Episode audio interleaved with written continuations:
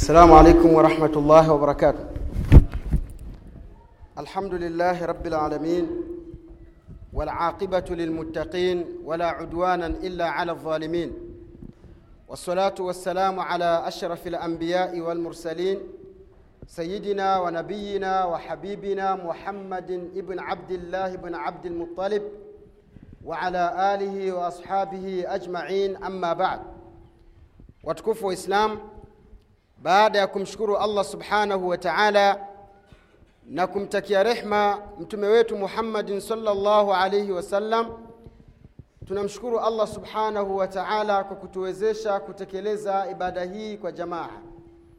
Lakini pia tunamshukuru allah subhanahu wa taala kwa kutujalia kufunga mwezi mtukufu wa ramadhani tukiwa katika hali ya amani na usalama ndugu zetu ambao wako palestina wengine wako suria wengine wako iraq sasa hivi wanafunga katika mazingira magumu sana.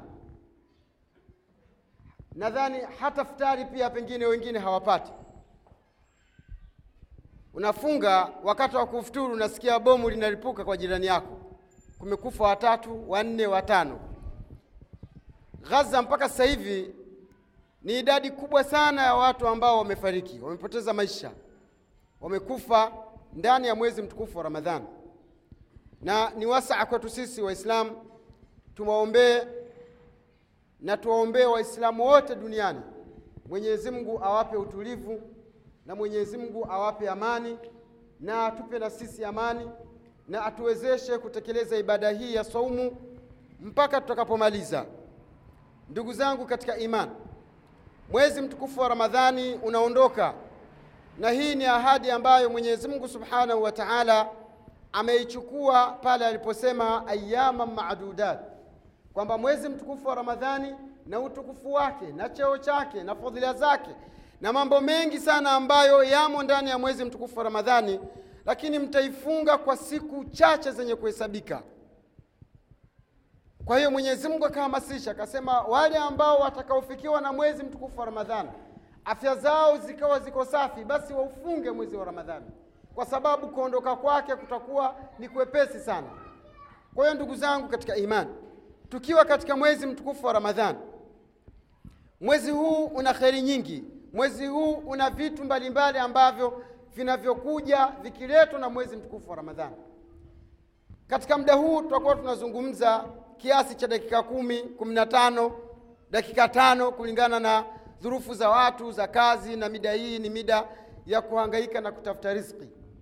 Kwa hiyo tutajitahidi kufupisha ili kila mmoja akikaa aondoke akiwa amepata faida. Leo tutazungumzia mambo makubwa fadhila nyingi ambazo zinazopatikana ndani ya mwezi mtukufu wa ramadhani mbali na saumu riski ambayo mfungaji anaiandaa kwa ajili ya familia yake. Riski ya kufungua na riski ya kujiandaa na kufunga.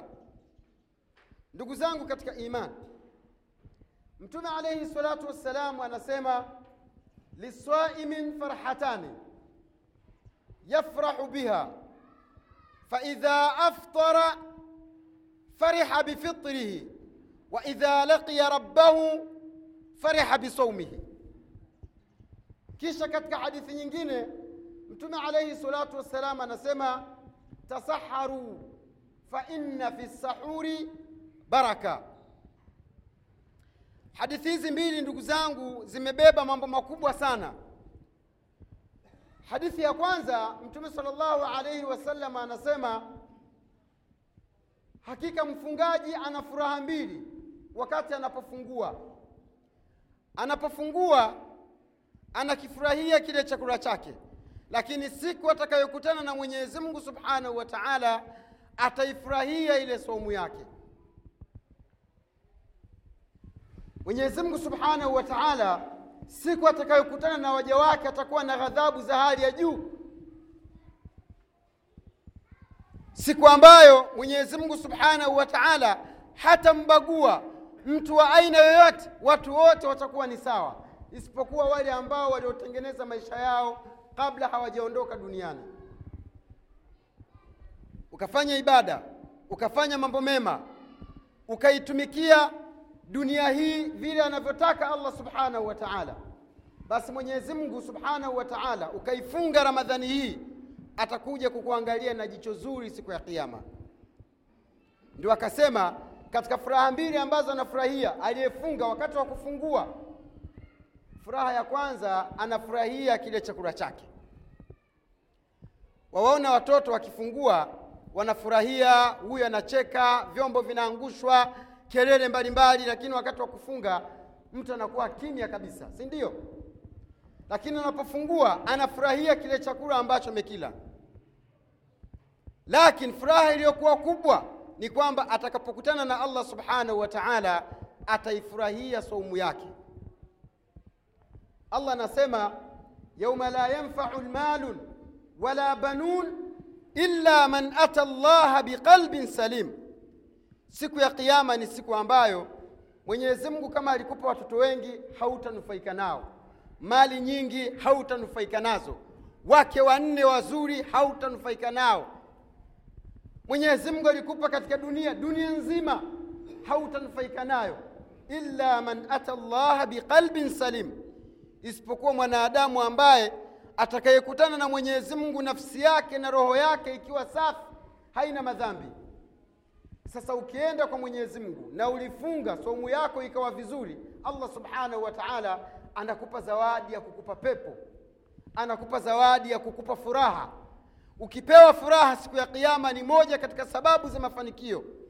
Mwenyezi mungu subhanahu wa taala anasema katika quran إن الذين قالوا ربنا الله ثم استقاموا فلا خوف عليهم ولا هم يحزنون hakika wale ambao waliosema hakika mwenyezi mungu mola wetu ni allah kisha wakasimama imara katika dini wakatekeleza ibada wakatekeleza vile ambavyo mwenyezi mungu kawaamrisha basi siku wanaondoka duniani hawatakuwa na huzuni na vile walivyoviacha na hawatakuwa na hofu na kule wanakokwenda sasa katika zawadi ambazo anapewa mfungaji furaha ya kukutana na mwenyezi mungu siku ya kiama tumwombe mwenyezi mungu subhanahu wa taala kwa somu zetu hizi tunazozifunga basi allah atupe furaha siku tutakapokutana naye. Hii ni ya kwanza ndugu zangu katika faida ambazo tunazozipata pindi tunapofungua ile futari yetu tunapoitumia. Lakini faida nyingine ya pili ndugu zangu ni pale mwanadamu mwislamu anapoandaa futari yake daku lake chakula cha usiku. Mtume sal llahu alaihi wasallam anasema tasaharu fa inna fi sahuri baraka. Jamani kuleni daku. Hakika katika kula daku kuna baraka. Sisi waislamu tumeandaliwa vyakula vingi sana wakati wa, wakati wa, wa usiku wakati ambao unakuwa ni mwezi mtukufu wa ramadhani mtu anapofungua yuko free atumie chakula cha aina yoyote anachotaka. Tumia machungwa tumia machenza tumia juisi mbalimbali. Sawa jamani? Haya tumia sijui ni maembe tumia ni samaki. Vyakula vyote tumia bora viwe ni vya halali. Lakini mwenyezi mungu akaja akakichagua chakula maalum na akakipa faida kubwa ambacho ni chakula unachokitumia wakati wa daku tutakuja kuzungumza ni wakati gani wa daku na ni muda gani na una kiasi gani. Lakini daku hilo mtume salllahu alaihi wasallam akaliweka kitu ambacho ni kikubwa sana.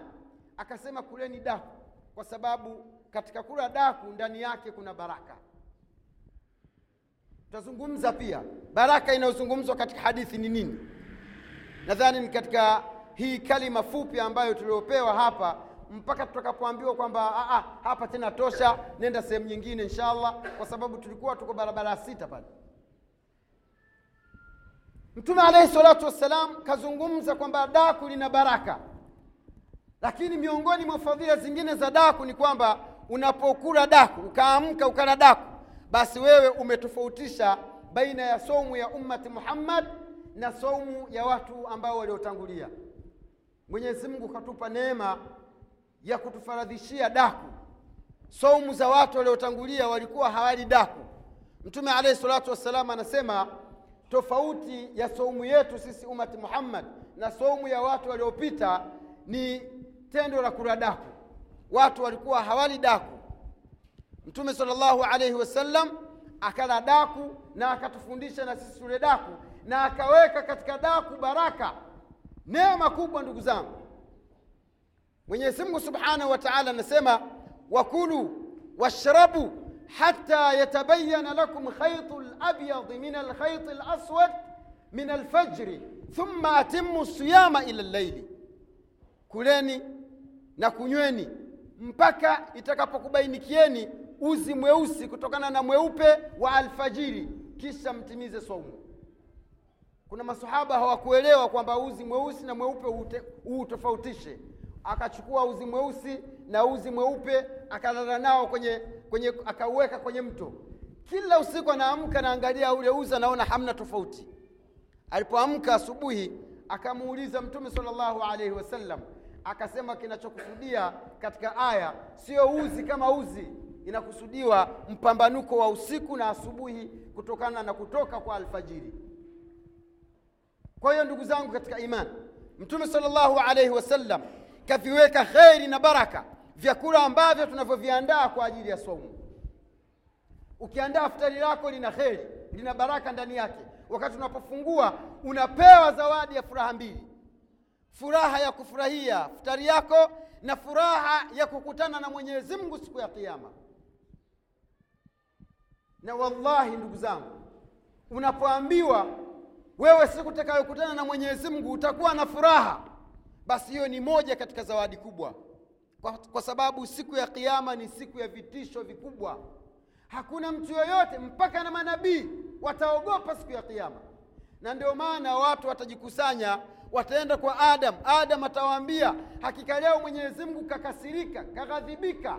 Ghadhabu ambayo hajawahi kughadhibika na wala hataghadhibika tena baada ya leo mimi siwezi kwenda kuwaombea. Nendeni kwa, kwa, kwa manabii wengine. Watu watakwenda kwa Ibrahimu, watakwenda kwa nuh watakwenda kwa isa watakwenda kwa musa mpaka wataishia kwa muhammadin sallallahu alaihi wasallam.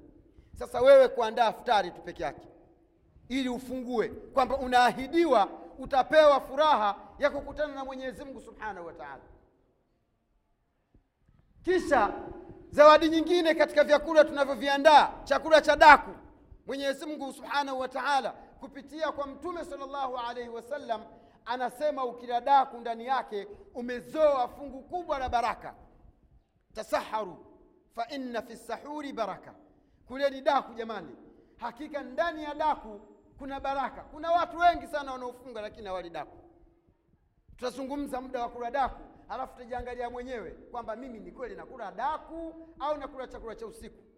Thawabu wanazikosa, wanazikosa kabisa na mtume salllahu alaihi wasallam akataja kwamba ile baraka sio uandae chakula kama mlima. Ukiandaa chakula kama mlima thawabu unapata lakini pia mtume salllah alih salam anasema hata kwa tende. Amka usiku uchukue tende yako moja tu uile uitie mdomoni basi ile baraka unaipata. Allahu akbar. Katika hadithi nyingine anasema hata kwa choto moja la, la maji nusu kikombe au kikombe cha kahawa chukua unywe wakati ule wa daku. Ni kheri na thawabu na malipo makubwa ambayo hayapatikani isipokuwa ni ndani ya mwezi mtukufu wa ramadhani. Labda kwa wale ambao wanaofunga somu za sunna nao wanapata hizo thawabu. Lakini kwa mwezi kama huu tukiwa ni wazima na tunao uwezo wa kuamka kwa hiyo tujitahidi fadhila hizi zisiondoke. Tukianza na moja ambayo tutaizungumzia leo katika baraka za, da, za, za, za kula daku. Kitu cha kwanza ile baraka naam wanasema ni taatu rasul au itibaa sunnati nabii sal llahu alaihi wasalama fi lsahur haithu kana yakulu lsahur faidha akalta lsahur ittabata الrasul faujirta bidhalika fakana baraka binisbati lak. Asema baraka ya kwanza miongoni mwa baraka anazozipata mtu anayekula daku ni kwamba amemfuata mtume sallallahu alaihi wasallam. Sawa jamani? Kwamba unapokula daku basi umefuata mwenendo ambao aliyoufundisha mtume wetu muhammadin sallallahu alaihi wasallam. Na hakuna kheri na thawabu kubwa kama kumfuata mtume sallallahu alaihi wasallam. Mungu anasema qul in kuntum tuhibuna llaha fattabiuni mungu anamwambia mtume saa salama atuambie kwamba ikiwa tunampenda mwenyezi mungu subhanahu wa taala basi tumfuate mtume. Angalia manufaa na faida na baraka zinazozungumziwa katika hadithi. Sidhani ni baraka tu mungu ka, mtume kasema kwamba kuleni daku katika daku kuna baraka ni hivi tu baraka ziko nyingi. Angalia baraka ya kwanza ni kwamba umemfuata mtume. Mtume alikuwa anaamka na kula daku kama ni ugali kama ni kama ni wali kama ni pilau kama ni maji kama ni tende kama ni ndizi kama ni nyama kama ni nini daku. Lakini manufaa yake ni makubwa huwezi kufikiria. Kwa kweli ummati muhammadi tumependelewa. Kumfuata mtume salllahu alaihi wasallam katika kula daku ni ibada kubwa. Mwenyezi mungu anasema qul in kuntum tuhibuna llaha fattabiuni. Ewe mtume wa mwenyezi mungu waambie watu wako kwamba ikiwa wanampenda mwenyezi mungu basi wakufuate wewe. Kwamba kama tunampenda allah ukweli wa kumpenda mapenzi kwamba tunampenda mungu basi ni lazima tumfuate mtume. Tukimfuata mtume zile baraka zinamwagika kwetu. Yuhibbukumullah llah kitu cha kwanza. Mwenyezi mungu subhanahu wa taala atakupendeni. Ukipendwa na mungu wewe utakuwa ni mtu wa kawaida. Eti shekhe ukipendwa na mungu. Wazunguka tu jicho la mungu na kuangalia wewe tu. Eh, allahu akbar hakuna hata mchawi atakayekuja kuangia shekhe. Watoto wako wanakuwa bila kuvaa hirizi wala kuvaa sijui kamba kiunoni wala miguuni. Mtoto anatembea kama kamchape mwamjua kamchape. Wale waganga wa kienyeji makohani washirikina wanavyopandisha mapepo ndio mtoto mtu mtoto wake kampamba hivyo. Mtoto kavaa hirizi kiunoni ukimvua nguo kavaa hirizi ki, eh, shingoni kiunoni mkononi kama saa. Jamani haya hayapo ama mbali na hawa watoto kuna wakina mama wazima wanatembea na mahirizi kiunoni. Lakini ukimfuata mtume sala llahu alehi wa sallam mungu atakupenda. Na mungu akishakupenda tu balaa zote zinaisha. Juzi nilikuwa na jana nilikuwa na mzee mzee wangu anaitwa mzee mwingi alikuwa ananiambia mimi binti yangu wa kwanza alikuwa ni mnene. Sawa jamani? Alikuwa ni mnene wakati alikuwa mdogo mpaka akipelekwa hospitalini wale madaktari manesi wanafanya kumchukua wanamzungusha kwenye maodi ya wakina mama. Jamani wakina mama mnaojifungua angalieni afya ya mtoto. Watu wakamwendea mzee wakamwambia wewe utapatwa nini? Utapatwa na zongo. Huyu mtoto lazima muangalie, bila hivyo atapatwa zongo. Zongo ni yale vijicho eh? vijicho sijui vitu gani vitu kama hivyo. Mzee akasema wapi bwana? Mungu alimhifadhi akiwa tumboni. Atashindwa kumhifadhi akiwa duniani hebu mfuate yule hirizi mwambie wakati mtoto alikuwa tumboni mbona akuvishwa sasa wakati alipokuwa tumboni alikuwa analindwa na nani? Alikuwa analishwa na nani? Ananyweshwa na nani? Kwa hiyo katika faida za kumfuata mtume salllahu alaihi wasallam unachuma mapenzi ya allah subhanahu wataala mungu anakupenda. Na kweli tumeona mfano wa watu waliopendwa na mwenyezi mungu subhanahu wataala akawaruzuku kifo kizuri. Akawaruzuku maisha mazuri duniani akawaruzuku kutokuwa na hofu na kule wanakokwenda kaburini. Mwenyezi mungu akawaruzuku kufa na shahada ya la ilaha illallah muhammad rasulullah. Mwenyezi mungu akawaruzuku maisha bora. Na mwenyezi mungu akawaruzuku pepo. Na mwenyezi mungu akawaruzuku kufutiwa madhambi. Yuhbibukum llah mwenyezi mungu atakupendeni. Wayaghfir lakum dhunubakum. Na atawasameheni madhambi yote mliokuwa nayo. Daku tu jamani daku. Tende moja unayokula wewe sasa masala sio mchezo. Hadithi ya mtume salllah alih wa sallam mtume kapewa jawamiu lkalim wanaita. Neno moja tu linakuwa na vitu vingi faida nyingi. Sisi tutasimama hapa kwenye hii baraka tutaizungumzia hii. Hii baraka ya kwanza unapokula daku unakuwa umemtii mtume salllah alih wa sallam kwa hiyo katika kumtii mtume salllah alih wa sallam unapata vitu vingi. Ikimalizia na hadithi mtume salllah alih wa sallam anasema kullu ummatin yadkhuluna ljanna sawa? Mtume anasema umma wangu wote wataingia peponi illa man aba isipokuwa yule ambaye atakayekataa. Kwa akashangaa mm. yaani nani huyo apewe mabilioni ya pesa akatae? Yaani wewe mtu anakuja njiani tu bwana ustazi bwana kamfuko aka kicheki hivi kuna wekundu wa msimbazi wameja ah, mimi sitaki hao. Sitaki zoela sindio si ndio? Waambiwa peponi hakuna kugua peponi hakuna kulala peponi hakuna sijui vitu ni raha tu. Ukitaka sijui nataka uh, nyama ya ndege hiyo ishakuja. Nataka sijui nini. Kuna miti mingine me, ya, ya matunda wewe ukilala chale unayachuma kwa mdomo. Haya neema hizo. Hawa wanawake ndio usiseme. Mwanamke mmoja wa peponi. Sawa? Mwanamke mmoja wa peponi. Nguo mtandio anauweka kichwani mwake yule mwanamke ule mtandio anaofunikia kichwa wa peponi ni bora kuliko dunia na vilivyomo. Au nirudie tena. Mwanamke wa peponi bado hujamvua ile dera lake au ile shifti lake hujalivua. Umo ndani vitu vya umo ndani hujavivua. Hujaona kiunoni kavaa madude gani humo hujayaona. Mtandio tu aliouvaa mwanamke wa peponi. Hmm? jamani kisha mtu anaambiwa umma wangu wote wataingia peponi isipokuwa watakaekataa masahaba wakashangaa wakamuuliza mtume alehi salatu wassalam waman yaba ya rasulllah nani atakayekataa kuingia peponi? Nani? Mtume saa salam anawaangalia masahaba akawaambia hivi man ataani dakhala ljanna yoyote atakayenitii mimi mtume nikawa ndio maisha yake yeye basi ataingia peponi. Waman aswani faqad aba na atakayeniasi mimi atakuwa amekataa. Haya tuangalie maisha yetu ya sasa hivi. Wewe wala usiangalie wanaopita njia. Rudi nyumbani kwako. Mtume yupo? Huko nyumbani huko. Wala usiangalie wanaopita usiende tangamano usiende kwenye madisko usiende sijui kwa wa, usiende kote huko. Nenda nyumbani kwako ndani kwako unakokaa wewe. Mtume yupo? Sawa jamani ikiwa mtume hayuko basi ina maana wewe umekataa kuingia peponi.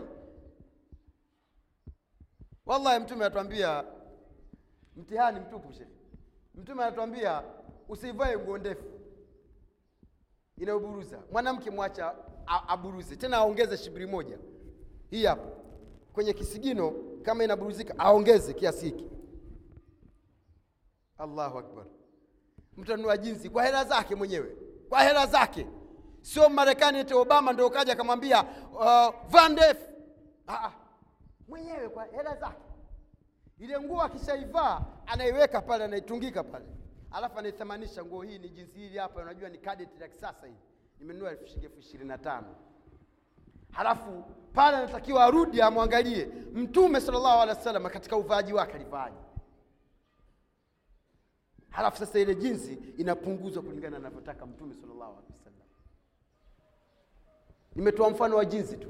Lakini turudi huku majumbani. Hivi tuko hapa msikitini tuna wake zetu hawajaswali. Na tukirudi wala tutawauliza mama fulani leo ile mihogo imefika. Anauliza futari. Basi haulizi mtoto ameswali haulizi wewe umeswali wala hawezi kumwambia kama hauswali nitakuacha. Hana uwezo huo. Na ni haki. Kwa nini ukae na mtu kafiri? Mtu asiyeswali ni kafiri kaulu raje tena wanachuoni wanaona aibu kumwambia mtu wewe ni kafiri.